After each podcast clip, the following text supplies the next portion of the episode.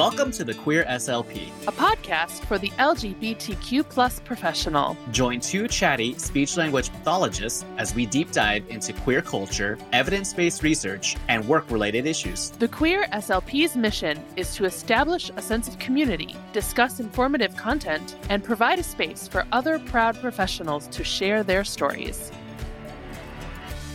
All right, everybody, welcome to the Queer SLP. My name is Hector, and my pronouns are he, him. And I'm Natalie, and my pronouns are she, her. And we are joined by two special guests. If you'd like to introduce yourself, let's start with Jim. Hi, I'm Jim, and my pronouns are he, him. Hi, Jim. Hi. And who else do we have? Hi, I'm Alyssa, and my pronouns are she, hers. Awesome. Well, welcome to the Queer SLP, another fun episode we have for you here. We have something unique to share with all of you. So, we're here as part of a multi generational group of individuals. I'll start. I am a representative of the millennial generation. Which means what year were you born in? Oh, gosh, I was born in 1987. 1987. Okay. Yeah. Um, and I'm a, a Gen Xer. I was born in 1979. What about you, Jim? Uh, well, I am on the tail end of the baby boomer, so I'm your age incarnate here. I was born in 1962. 1962. and I was born in 1997. Oh, right. So we have 1962 to 1997 represented here. What a right. powerful moment right? And I think what's super great about this is that we all have had different experiences as SLPs and also being queer and, you know, that there's that intersectionality of being an SLP and being queer. I'm interested to hear about how how does that feel to each of us because we all have had such different experiences just taking our ages alone. Mm-hmm. So I'm really psyched about that. Yeah, for sure. So I guess one of the first things we want to talk about then would be our experiences because before you become an SLP, you're a grad student. And uh, right. Alyssa right now is going through that experience.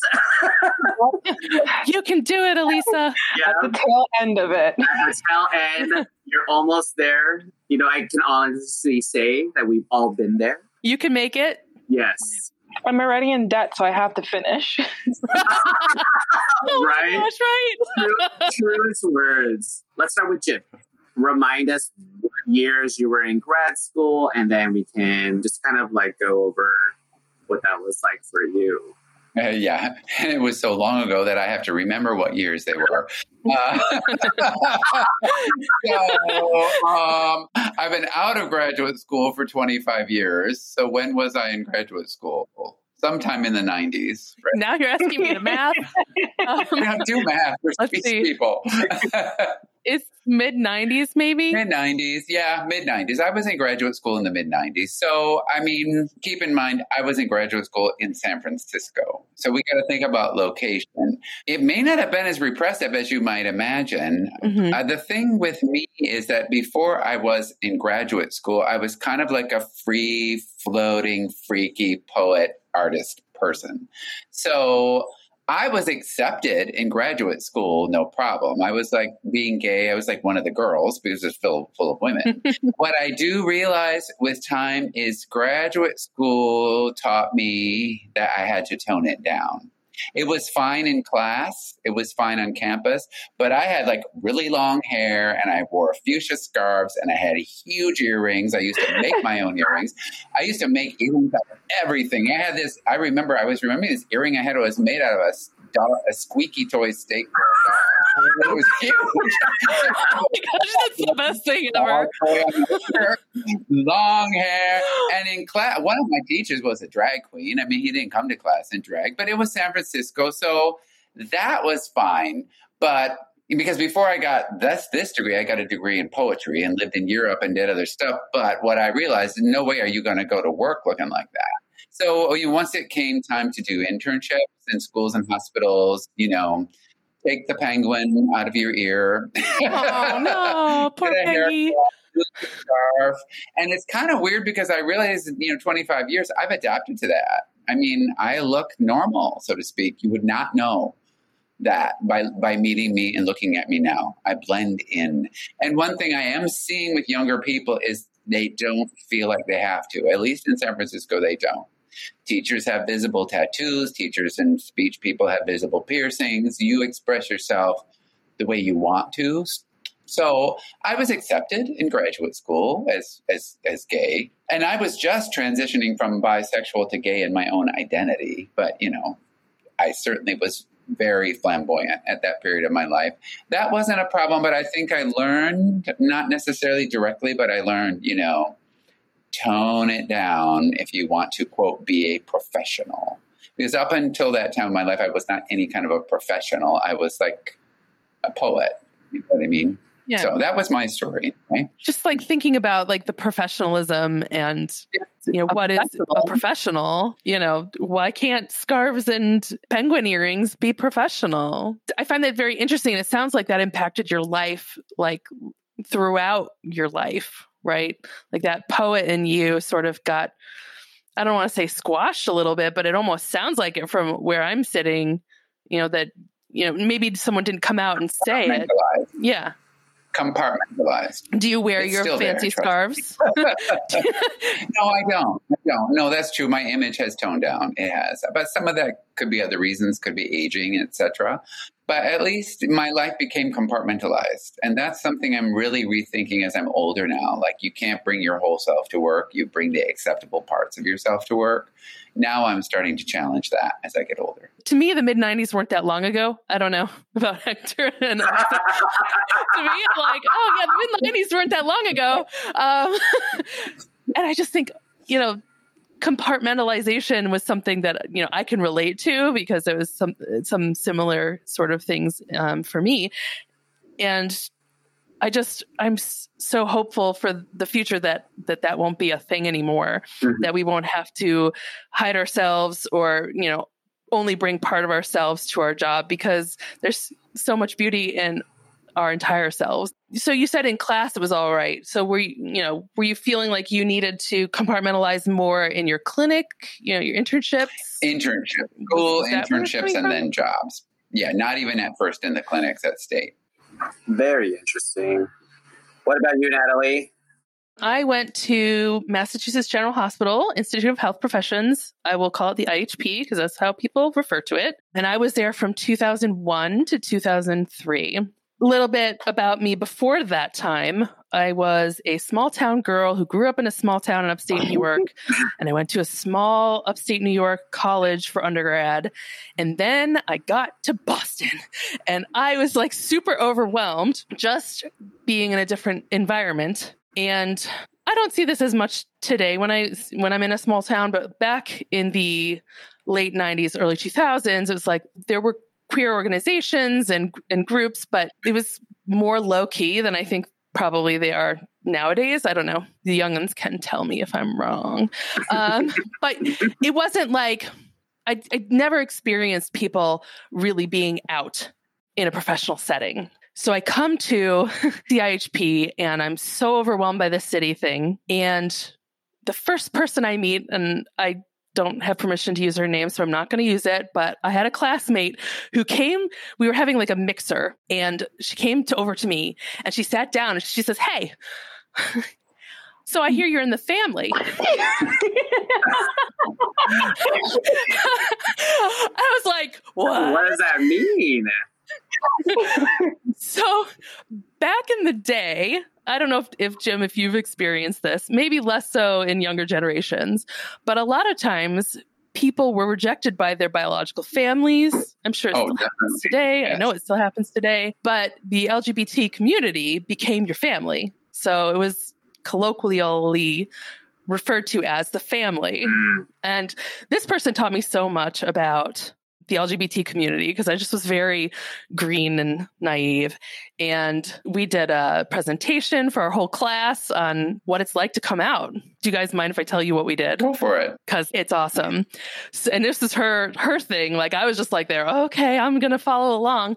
Um, but she had everyone in the class write down the five most important things in their life. And then after they did that, she said, All right, now turn to your neighbor and have a conversation with them, but you can't talk about anything on your list.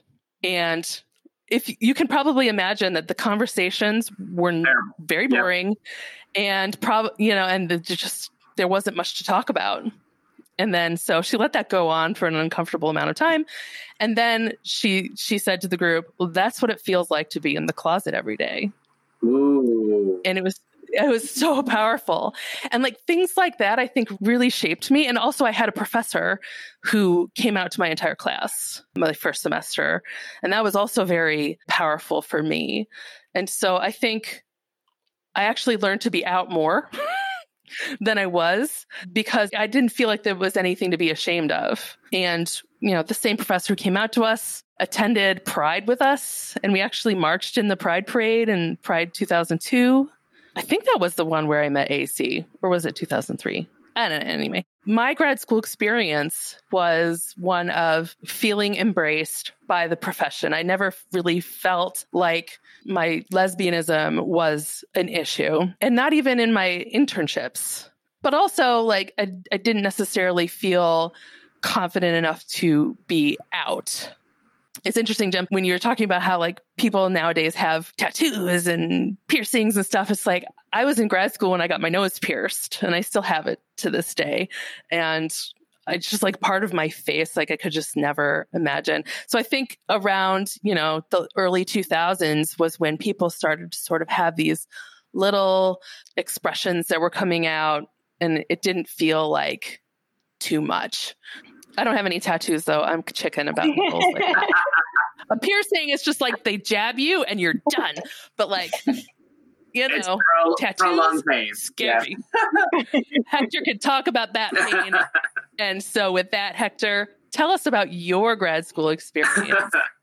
yeah. So I was I'm, I'm realizing more and more that it it might not even necessarily be like a generational thing, but it definitely is based off of where you go to grad school that impacts oh. Mm-hmm. greatly because just like we went from San Francisco to Boston, I went to grad school from 2014 to 2016 in Spokane, Washington. So this is like Eastern Washington, yeah. very different demographic than what yeah. Seattle is like. yeah. yeah, Spokane's a small city, but it's definitely more conservative. Definitely more conservative. Um, the program that I went to is a combined program between two colleges. It's called the UPCD, so that's the University Programs in Communication Disorders between Washington State University and Eastern Washington University. So we had a combined cohort of like 50 people. 48 women, two men, one gay guy. What I um, you know, and then also being brown and a person of color in that area of the state as well is not a common thing either.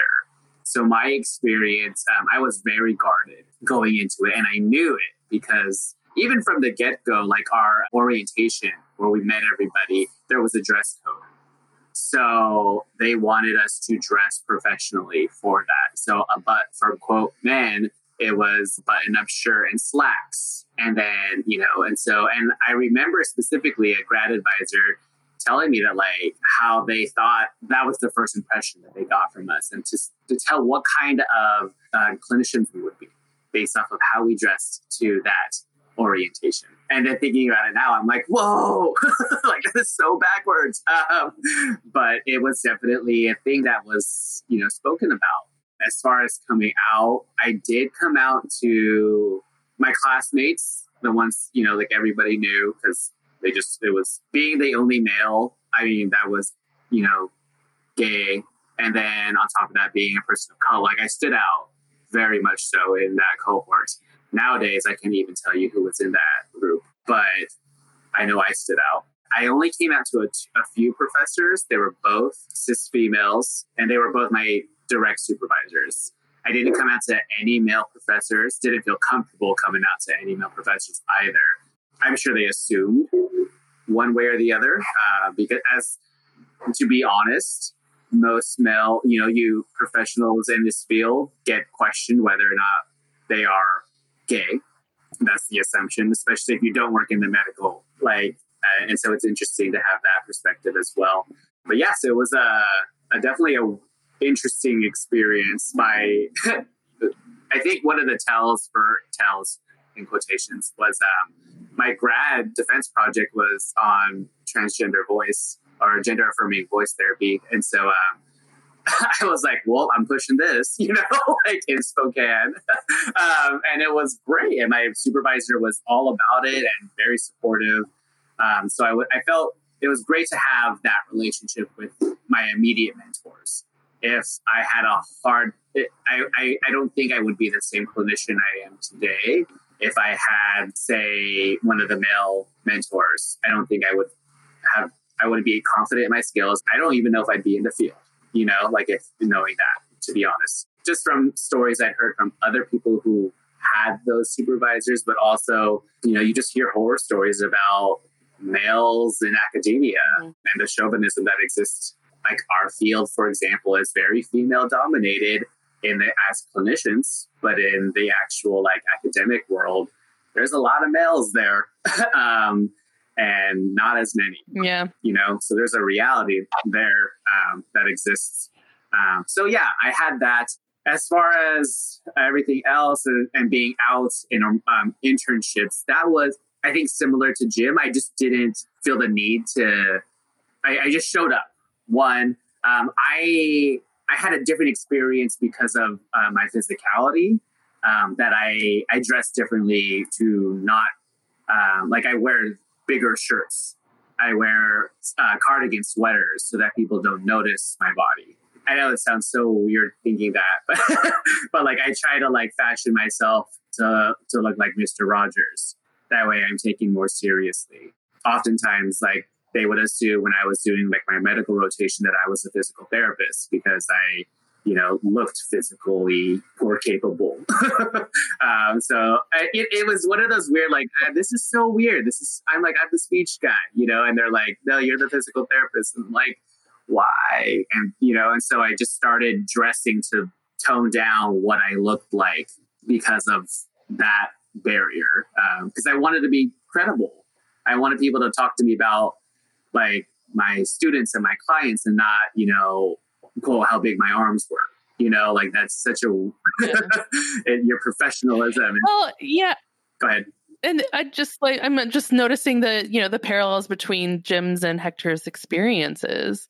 That you know both of you felt the need to tone down who you were to fit into the profession. Right. Uh, and I don't know if that's, you know, being, um, you know, maybe just being a male in this profession, you're going to stand out more, but also, you know, being a gay man in this profession and just feeling like, do, I mean, did you feel like it was something like needing to be under the radar or like what was sort of going through your mind when you started to go through these transformations of toning it down I know for me it was I wanted to I don't I didn't want people to question my credibility as a as an ex- uh-huh. expert in my field and or as a professional.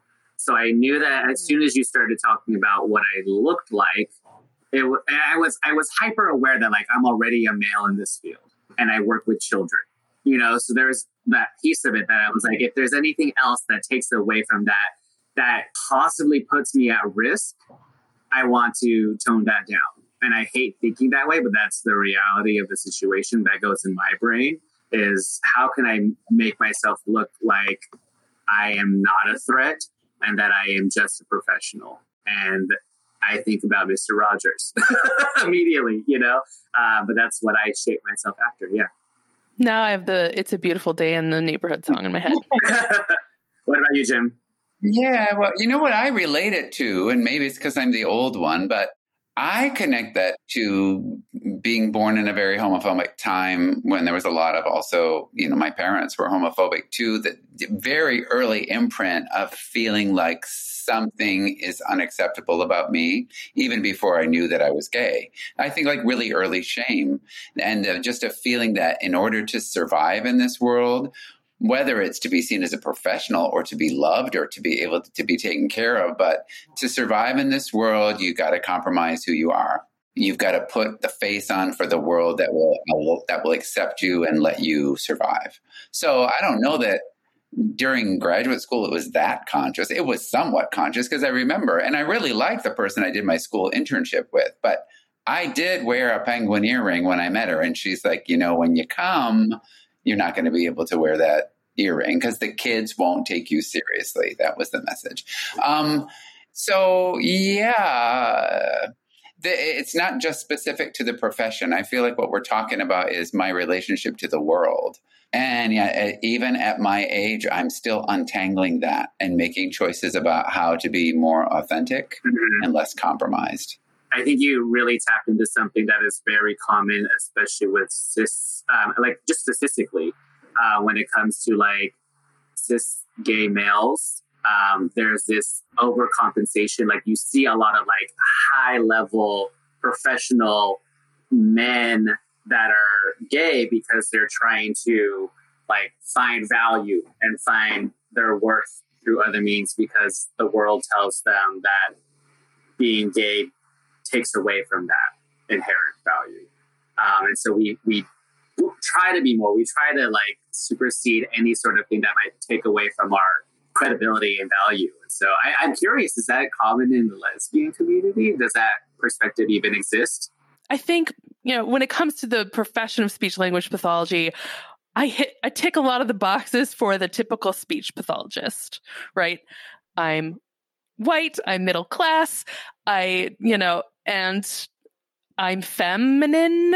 You know, I'm I'm I'm not very masculine in in my appearance. Um, you know, the only thing that doesn't really tick a box is that I'm a lesbian. And so I think that when you talk about flying under the radar, in a lot of situations, I've been able to fly under the radar, and it's my choice whether or not people know that I'm a lesbian.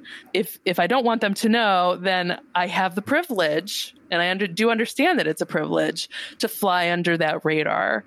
So, talking about my own experience, I don't I don't know if I would be a great example. Guess that's all I really have to say is that I've I've sort of been spared mm-hmm. from that, which you know which is, I think, a, it really sucks.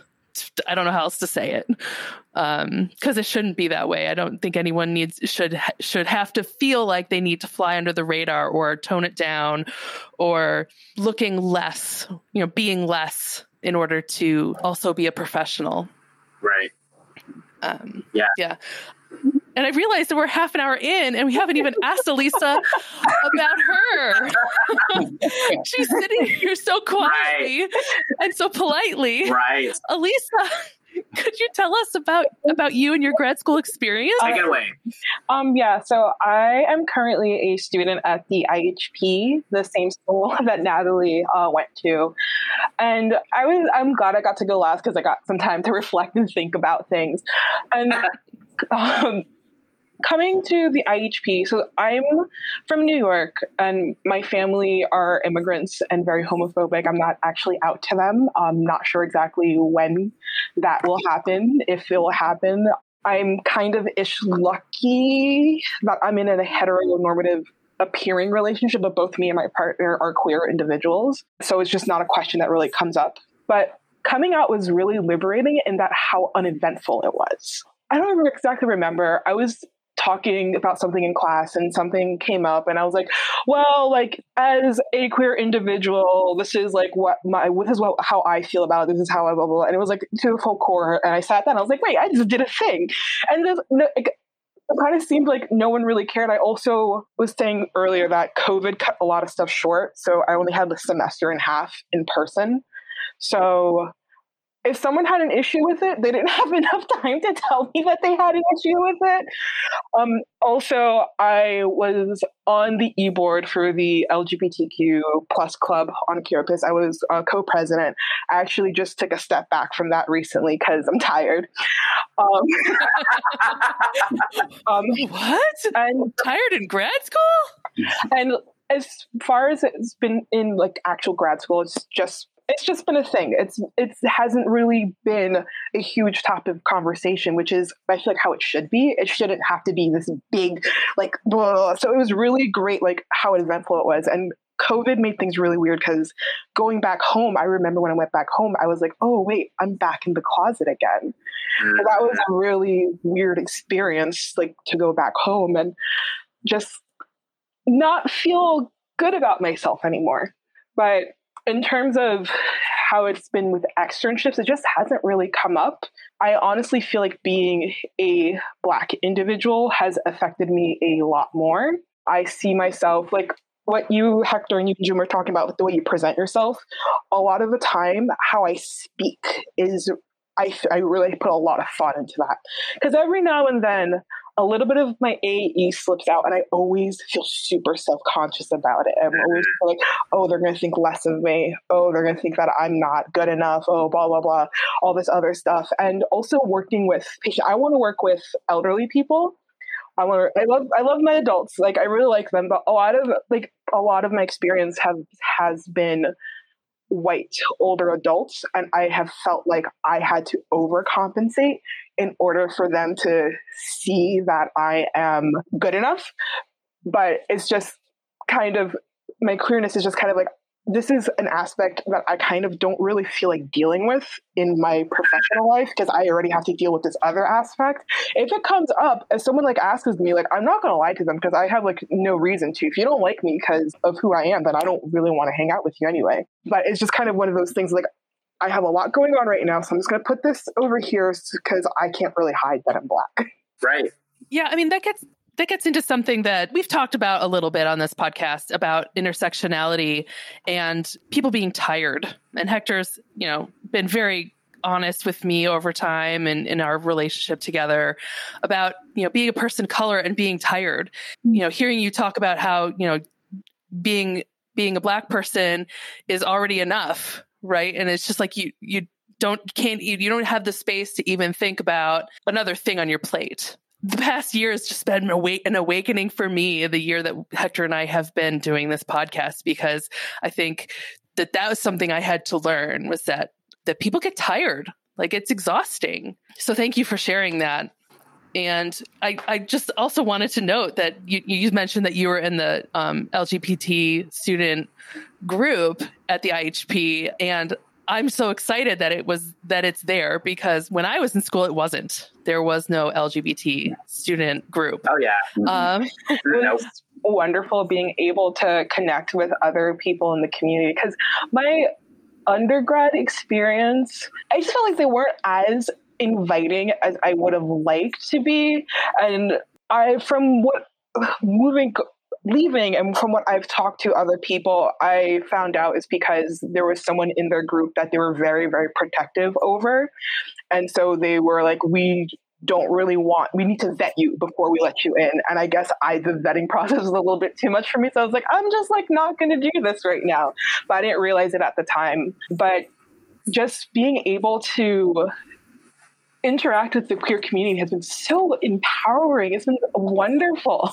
Just be like, hey, like, you understand my experience. I don't have to explain what this is to you. You just get it and you vibe with me. And that's that's been a wonderful experience. Yeah, I think coming together and and having support and seeing that you're not the only one experiencing something is so powerful. You know, and I, have had the I had a similar experience at the IHP for the first time, really meeting people that I felt like I could connect with as an SLP and as a queer person, and it's just it was very important to my development as an SLP.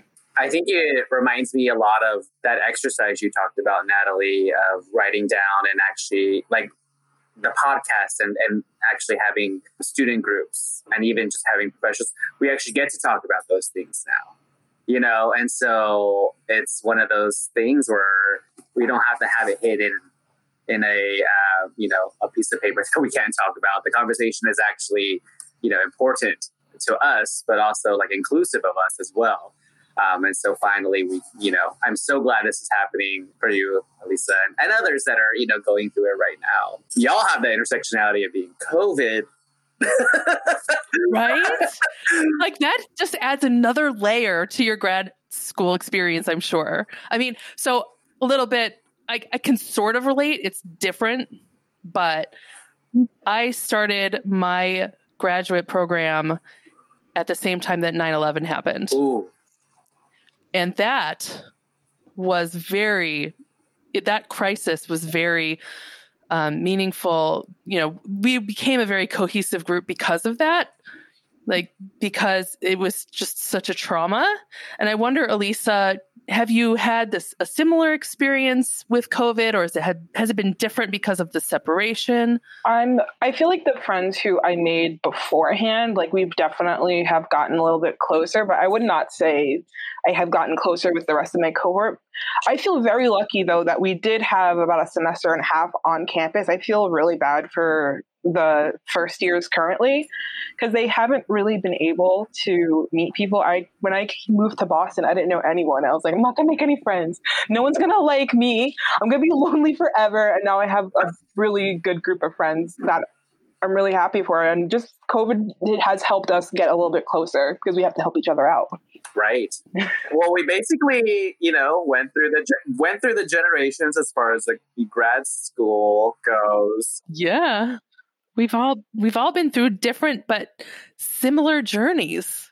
There's little bits, you know, that have gone exceedingly well and have changed um, as we had we hoped it would for others. Certain things are still the same, mm-hmm. uh, you know, and continue to need work. But I think it, it sounds like there's movement. Um, I think a lot of what I'm realizing more and more. I mean, again, I haven't been to Boston personally, but like just having had like that one outlier experience of being from like the Spokane person, like where you go to grad school significantly impacts your grad experience. Because the cult, the culture of the of this where you're located, it it's part of that school culture, right? For sure. But we talked about the most current you know generations but we know when it comes to history there's always something you know and so i know jim has a lot of, of knowledge to share and we wanted him to talk about something specific. So jim um, if you're comfortable taking the the reins yeah. go ahead and do so. Yeah i can do that but i'm also inviting you to jump in interrupt me connect it to your own life oh, so that i'm not just giving we'll um, do that the project they're referring to is I wrote a book that is not yet published. Um, it's a YA biography in verse about the life of Harry Hay. And Harry Hay was one of the early gay rights activists, the founders of the early gay rights movement, long before there was a queer rights movement. And I also knew him towards the end of his life when he was in his 90s. So, you know, we're part of our intergenerational podcast here is we're we're bringing in the ancestors. We're bringing in the people who were here before me. You know, maybe I should sing the song mm. that goes with the book, and then we can talk more. How does that sound? Yeah, all right. Sounds great. the book will talk a little bit about, you know, the song will get a little bit into the content, and then we can expand from there. So, the song is called "Who Are We" because it's based on the questions that he always asked. So. Who are we? Where have we been? And why are we here? And why has the repression against us been so severe? Back in 1948, Harry wrote a proposal with an idea that would help change the world. People didn't see gays as a group back then. We were mainly seen as sick sinners or criminal outcasts in an underground world. Who are we? Where have we been? And why are we here? And why has the repression against us been so severe? When Harry and his friends formed the Mattachine, it was illegal for us to gather. Most people used pseudonyms as they held hands in secret basements. Harry started asking these questions, and until he died, he kept on asking them. Yeah. Who are we? Where have we been? And why are we here? And why has the repression against us been so severe? It's in part thanks to Harry we're as free as we are. Some people still hate us, but we've come a long, long way. Still being gay carries a death sentence in 34 countries. We gotta keep pushing for change as we explore these questions today. Yeah. Um, who are we? Where have we been? And why are we here? And why has the repression against us been so severe? So that's the song that goes with the book, but to kind of connect that in, like, so that's 1940. Yay! Our first queer SLP musical number. a song for the podcast. So that's Yay. taking us back to the 40s, right? And and he came out of the Communist Party. So a lot of people don't realize the communist roots of the of the gay rights movement. Um, and though even though I mean, now communism is like a bad word, and horrible things have been done all over the world in the name of communism. But in the 20s, 30s, 40s, the American Communist Party was like fighting against Hitler and fighting for the 40 hour work week and lots of things that we have and take for granted. He also left the party but he learned his political organizing skills in the Communist Party and brought them over to found the gay rights movement. That's not history most people know. Also, it was first called the Mattachine Foundation, and then when it became popular, uh, he got kicked out, as did all the early founders, because they were too radical, because they had been communists, and they had they their vision of like there was no such thing as a gay community at that point. Like we take that for granted now, but it didn't exist. Their vision of a gay community and gays as a minority that could fight for civil rights. Once the group got big, they got rid of all the early radical roots. The Mattachine Society, rather than the Mattachine Foundation, kicked them all out. And their whole thing was not gays as a separate group, gays as belonging and fitting in and you had to fit in. No femme men were allowed in the Mattachine Society. They kicked them out. They wanted everybody to wear suits, be acceptable, blend in as good Americans, you know. Well, and I I think, you know, it and also like women were expected to wear dresses. Right, they were. Things they like were. that, right? So, Jim, I have a question. Um, can you explain a little bit about what the Mattachine Society was? Like, what what would the, what did they stand for? So early, the Mattachine Foundation, the idea before it became this society was to to identify.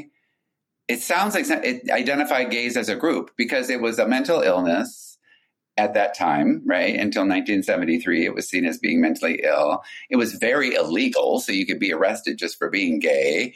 And for the church, it was a sin. There was no such thing as like a group of people who got together as a community. So it was both to define it as a minority group and like uplifting sec- sections where people came together and learn to love each other, learn to love themselves, talk.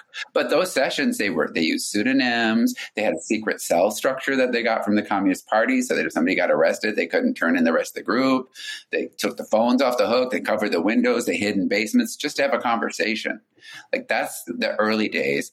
When it got big is because there was a case of entrapment, which is when the police in like a, undercover policemen used to come on to gay men and then arrest them sometimes even when they didn't say yes and that happened to a member of the Mattachine Society and they fought it and it was the first gay court case to win in the early 50s because the, the police officer was caught lying on the stand. And then the group got very big, but when it got big, it got more conventional. So those people were not trying to be a separate group. That didn't come, that returns around, you know, right before Stonewall, but the, the seeds were planted much earlier. Then they just wanted to fit in. They wanted to belong and be respectable Americans with suits and ties. And, you know, there's other groups, there's not much known about them, but I wish that there was. There, at the same time, there was a group, there was a group called the Knights of the Clock, which was an interracial gay group. It didn't last, but like these seeds were all getting planted back then. Um, the early, so when the Mattachine Society was popular, like the early Daughters of Bilitis, it would have been to be accepted, to belong, you know, not to be a distinct group that returns in the 60s, but that doesn't happen in the 50s. Well, and I, my understanding is that in the 40s and 50s, and you know during uh, the red scare and then they also had the lavender scare right where you could be arrested you could lose your job you could lose your housing you could lose everything if mm-hmm. you were mm-hmm. outed right Oh yeah, you can lose the frontal lobe of your brain. I mean, they gave people lobotomies. They did all kinds of things. Yeah. And Harry had to go in front of that, the House Un-American Activities Committee. He was called before them. So, yeah, it was a dangerous time. So, really, you know, I don't mean to trash the more conventional Mattachine that arose. Um, that was a very radical idea in the 50s that you could belong and be acceptable. It was just more radical that you would be a separate group. like people were not ready for that. So, yeah. The other thing I would bring, and this I think can help tie us into current thinking. I mean, you, you can't say that the Mattachine itself was an intersectional group. They were open to men and women, and few women belonged to it. They women really got their group when they formed the, the Daughters of Bilitis a few years later. Uh, and I think it's because lesbians and gays didn't mix very much in the 50s and they had very separate issues. Lesbians weren't getting arrested by the police, for example. And so the group was male centric, but uh, his politics, even though the word intersectional didn't exist, have always been intersectional. And I, there's a documentary about his life, and he was talking about like, if I found some kind of like elitist gay that only cared about gay rights, I didn't want to I didn't want to date him. They had to care about like racial equality and the working class and everything else. So as a person, he came out of the labor movement, you know, and he, when you track his whole life beyond the Mattachine Society, was involved with all kinds of stuff. Jesse Jackson's Rainbow Coalition, all kinds of things to save Native American land, Native American rights. I mean, he was an intersectional thinker for a more just world long before that world the word came up. But really that kind of thinking has been around for a long, long time before the word. I remember buying and reading a book that I think came out before two of you were born. Because I remember when Angela Davis's book Women, Race and Class came out in the 1980s and reading it. And I mean there's intersectionality right there, right? Because you're talking about not just being a woman and being a feminist, but being black and being poor and how does all of that relate so we have lots of intersectional ancestors before the word was coined but now it's really in the forefront of discussion well i have a question my question is like again this is like a, this is a cross generational question because I think about this history that you know we're talking about Henry Hay. We're talking about the Lavender Scare. I think about like for example, my generation, the millennial LGBTQ generation, our media history almost like we've talked about it stop it starts at Stonewall and then it stops like big point is the AIDS, you know, epidemic and then gay marriage, right? Like that's kind of like those big mm-hmm. points. I'm curious to know for all of you, like it, it feels like Jim, you have this wide breadth of history that you are aware of because of your generational, you know, like experience. Like, Alyssa, what is your, and Natalie, what are your like understandings of history prior to this conversation? You know, like, of course, I learned a lot more because of Jim, you know, and so that was my, my privilege of getting to be exposed to that. but Alyssa, like for you as a younger generation, like, is there, like, do you all go past AIDS or does it start there for you? I knew of the lavender scare because I wrote a paper on that my freshman year of college. I was taking a class about the American dream and I wrote a paper about the queer American dream and um, like how we've been persecuted and everything. So I know about the lavender scare, but honestly, as far as what I have learned through like school, it's just like Stonewall, yay, let's move on. Yeah, I mean, a lot of that is the same for me. I have been blessed in my life to have a few um, el- elderly, older gentlemen who have lost loved ones to the AIDS crisis and have shared their stories with me.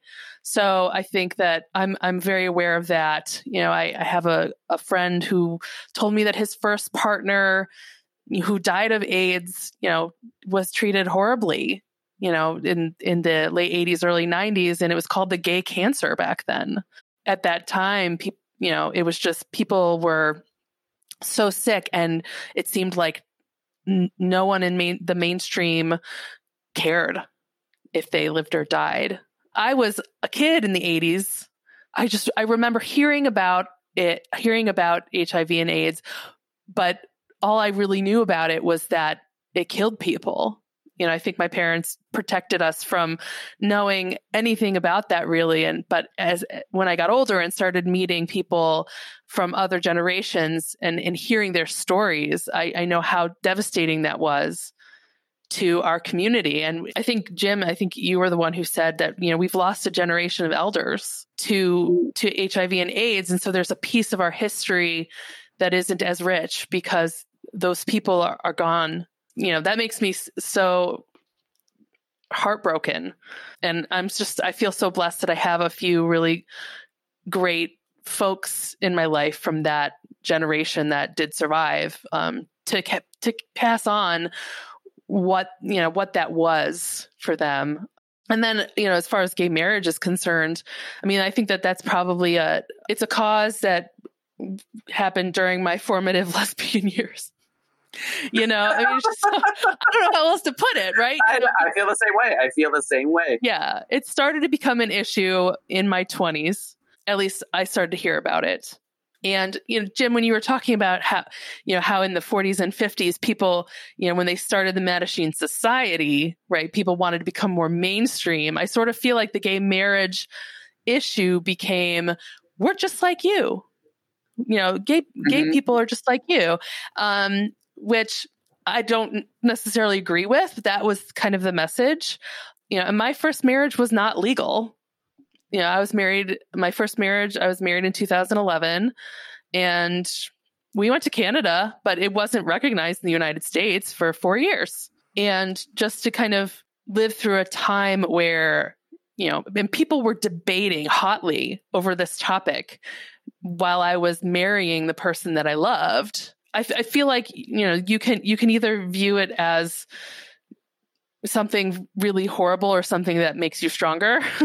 And i i choose to to ha- let it make me be stronger and say you know it didn't matter what people said or what people thought. You know she was my wife in my heart. You know that made it bearable to have people debating my my love and my relationship publicly um, and saying horrible things about, you know, my love. And, you know, so I think that, that there's, that really impacted me too. Um, you know, and as far as, you know, before that, you know, before the AIDS crisis, before Stonewall, I think just recently, just talking to to you, Jim, is really when I started to really look at the history of of the LGBT community and realizing that it it didn't start with Stonewall. It started so far before that.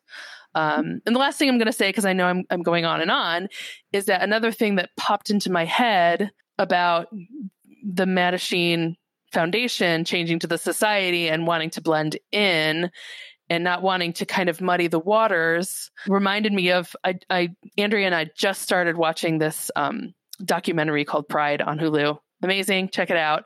But on their episode about the 1970s, they were talking about Betty Friedan and how, you know, who was a famous feminist at the time. She didn't want to include lesbians in the feminist movement because she felt like then people would say that the feminist movement was some kind of lesbian propaganda. And Mhm.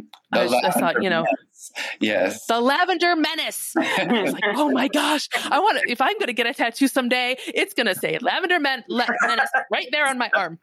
Just, because I was like, oh my goodness. And it's just like, why? You know, why do people get this idea in their head? Maybe I'm naive. Anyway, that's No. my experience. it's a good one because I think it leads to my follow up question. Because if again, not to put like extremes on anything, Natalie and I are like right in the middle, so there that's us. But mm-hmm. thinking about like where Jim and Alyssa are in your lives, like what are your hopes for like history and its and its presence in our community? Like, how do we make sure that we do honor our ancestors for future generations and make them aware while also like feeling that we're being inclusive and respectful to them because the queer community is known for not for not celebrating people of a certain age you know like there's literally the term gay death that exists within the lgbtq plus community i was told that at 17 years old like that. Yeah, at 30 as soon as- yes, at, at 30 is your gay death. That is Oh the term. So- It's real. I, this is so, this is something that's new to me because I don't think that lesbians necessarily talk about each other in this way. So, if I'm understanding this correctly, the gay death is like now you're just too old and you're put out to pasture. Is that sort of the idea? Yes. Like it's when you turn 30. Oh. I learned I learned about this as a high schooler before I even came out. Somebody said, you know, you're you're young, you're fine, but once you turn 30, you reach gay death. And I learned, like, again, even my partner right now, he's like, yeah, he's all the way from the he's from Pennsylvania. Like, they definitely it's a thing. It's it exists. It's a, a known term within the gay community, but basically the way that the gay community treats their elders is and and me, by elders I mean medically geriatric, right? 35 and up. like it's the same thing. Like you are mm. no longer of value.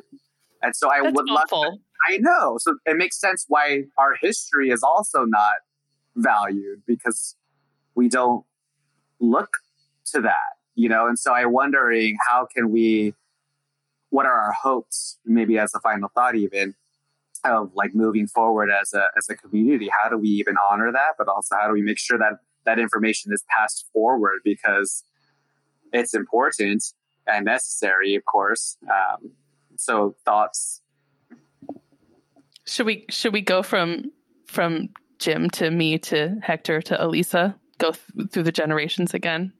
Final thoughts. I'm fine on that. I'm you okay are. with that too. Yeah, Jim? sure. I mean, You well, okay with going first? No, go for it, Jim. There is life after death, okay? There's a lot of life after death. I'm gonna talk about death because I love a lot that. of People out there with alternative mindsets, and you can thrive in the land of the dead. Don't worry about that. and thinking intersectionally, this is more of a gay male issue than it is a lesbian issue, right? So let's Right. just Yeah. okay. Um, I mean, I'm very, actually, very, very hopeful, and I would. Again, thinking intersectionally, it's not just gay history that we want to pass on in a better way. It's all history. You know, I mean, the civil rights movement didn't start with Rosa Parks. It didn't end racism, et cetera, et cetera, et cetera. So, uh, thinking about our own history, I think we want to talk about all so all social justice history can go back further in time to show the seeds, can show that these heroic individuals, if you want to put them that way, even Harry, they didn't single handedly do this. They were part of a movement with many people we'll never know. And it's not simple like that. Things don't end. History's not over. We're living it and we're not done. We're not done. Very obviously, we're not done with racism. Um, we're not done with homophobia. I mean, especially we're not done with transphobia when you think of all the people who are being killed, all the trans people. So But I'm very hopeful because I think that you can write a lot of kids' books and teenager books and educate the youth about queer history. And adults can choose to learn about it, and you can find out about it if you care. I, I mean, I, I, I actually, I'm hopeful about that. I think that we can we can spread that knowledge and I'm hoping, I mean, I love what you're doing right now because I love just even intersectional, intergenerational conversations, I think are good. So that's my thoughts. All right. I guess that means I'm next. um, yeah. I mean, like you, Jim, I'm hopeful. I feel like, especially this journey so far with the queer SLP has been a journey to learning to honor and value our history, but also our present and our future. And I love what you said about, you know, it, that it's not over and that, you know, it's, I feel like as time goes on, we build upon what our ancestors have done for us. They took risks that were, you know, life changing for us. And I hope that in my own way, um, by educating myself and by being out here talking about um, queer issues that you know i can be a part of the change. And i think that that you know that's where the individual's responsibility comes in. You know i think the, the future is can be bright. Um, we have a lot of challenges. There are a lot of things that need to change in our culture in our society um, but i believe in the ability of people to change and to grow, even in my lifetime, in my 42 years, I have seen so much change in attitudes. And, you know, the one thing, I'm not sure if I've mentioned this before, but so I recently moved back to upstate New York and I hadn't lived here for 20 years. And going to my itty bitty small town, now when I go to visit my mom, I see pride flags on people's porches. I see that the local community center is having a conversation about transphobia and homophobia. I mean, these were things that weren't even talked about in my little hometown when I was a kid, and that these things are being welcomed. These, these things in a small town are being embraced. You know, shows me that that change can happen and will continue to happen, but we need to continue to support each other and um, commit to growth. Hector, what um, do you think? Final thoughts? I, yeah, final thoughts. Um, I would say I'm very similar. Um, there's this one movie that I, I mean, there's so many little connections, uh, of course, in the world. But um, there's this movie. I don't know if you ever watched it, but it's called Pay It Forward. Any of you watched that 2000 or 2000 movie starring? I Helen remember Hunt. hearing about it. it starred Helen, Helen Hunt and Haley Joel Osment. But the, the whole idea is very similar to what I think our community requires, and something that uh, the SLP, SLP community does really well is you pay it forward whatever you know you have been taught. We like our field emphasizes mentorship so much, and I think we need a lot more mentorship in the queer community. I think um, the only way that we are going to be able to, to make sure that history continues to be taught, but also um, honored and respected, is you know to share it and to make sure other people have a, a resource to collect it. Um, thankfully, we have technology and, and opportunities like the Queer SLP to gain this information I mean, we are in a world of fast and people want things when they want it.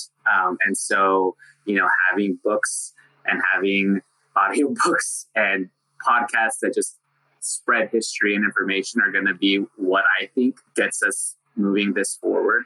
As far as like my other hopes for the the community, um, especially within our field, you know, my hope is that we start having a little bit more than just a one day, you know, in your multicultural class about you know, queer history. Um, that we don't have more than just that we understand that in your voice class, it's more than just a little paragraph that you might be working with a transgender client.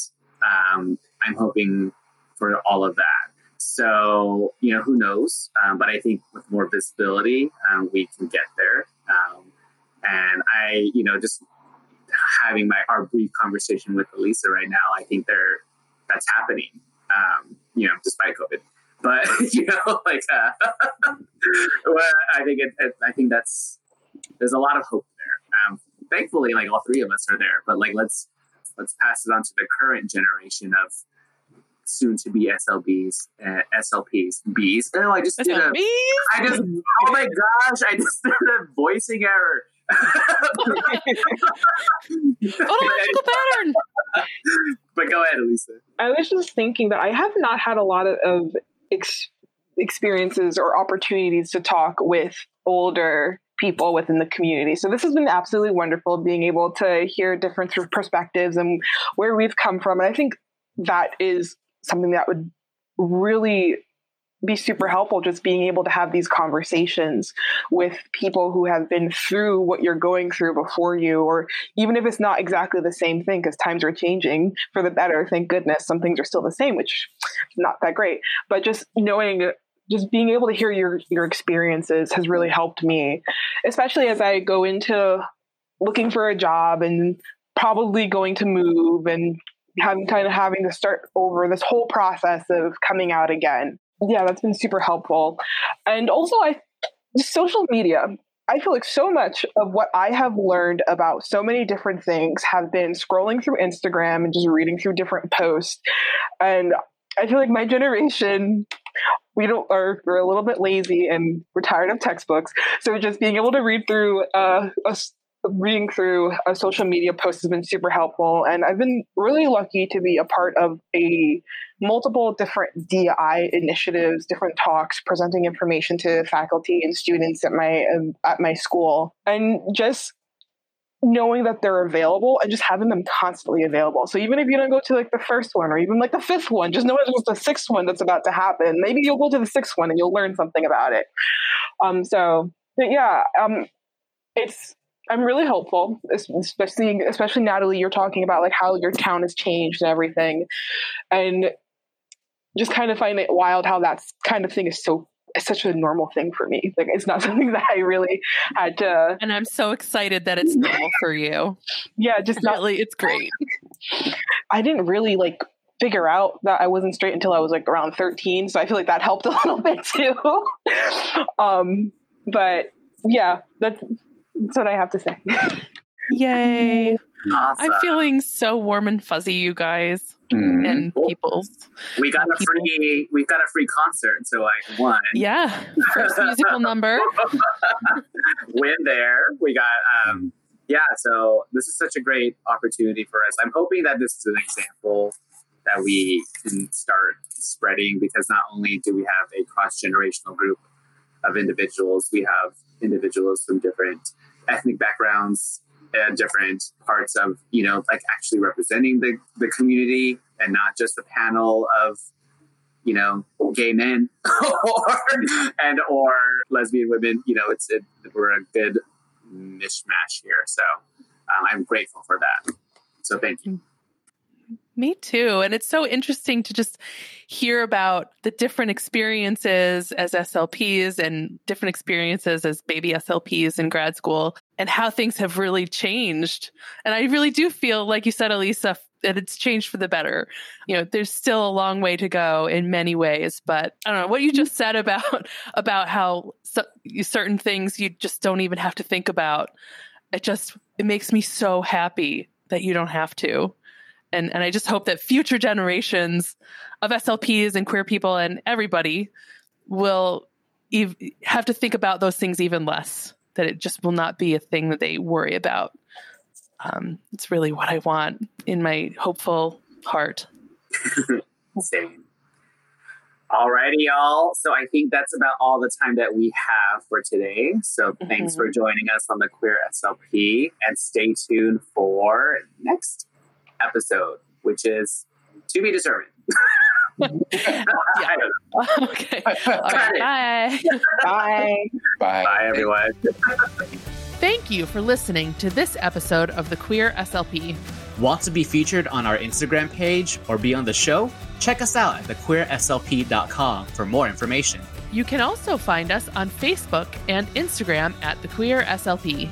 If you enjoyed listening, be sure to like and subscribe to our podcast and share it with your friends, family, and colleagues. Bye. Bye.